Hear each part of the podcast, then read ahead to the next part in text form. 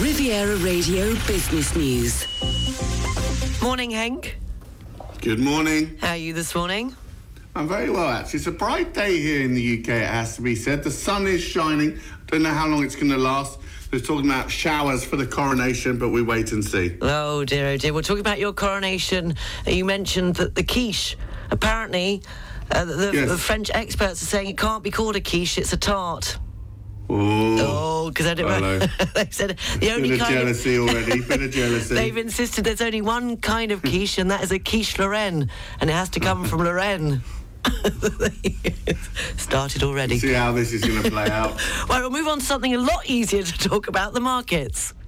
Yeah, equity markets selling off aggressively yesterday.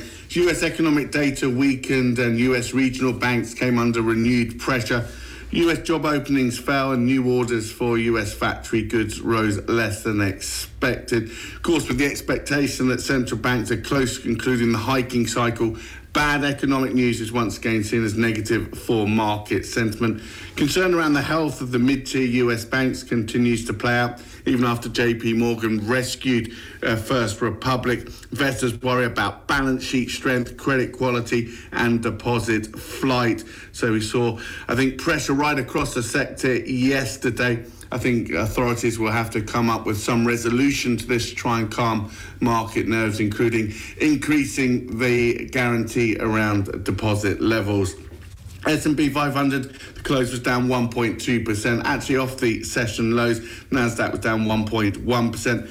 Bond markets, two-year Treasury yields fell below four percent. In commodities, uh, crude prices actually down quite a lot yesterday, down five percent. B P was one of the big losers, despite delivering five billion dollars worth of profit in the first quarter.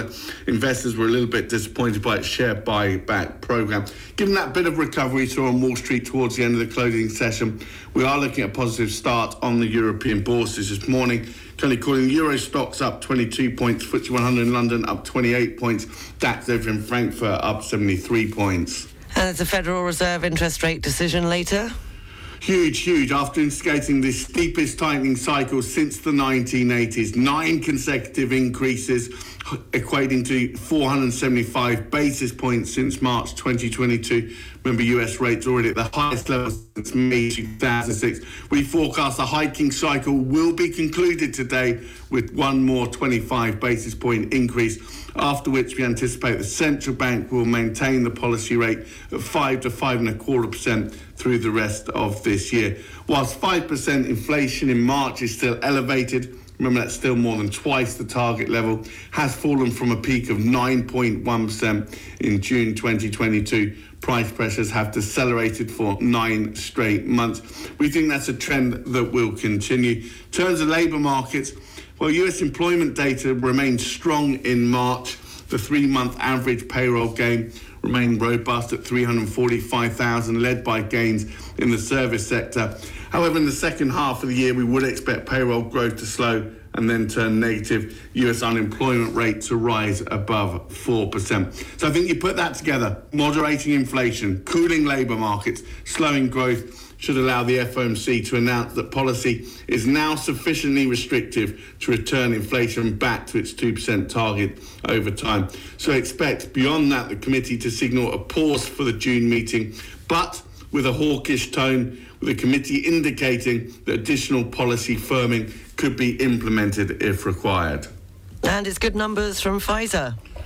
Yeah, drug giant Pfizer first quarter profit and revenue actually beating analyst expectations. Its demand for its pandemic products persisted even as they faced pressure amid waning demand. First quarter revenue came in at eighteen point three billion dollars.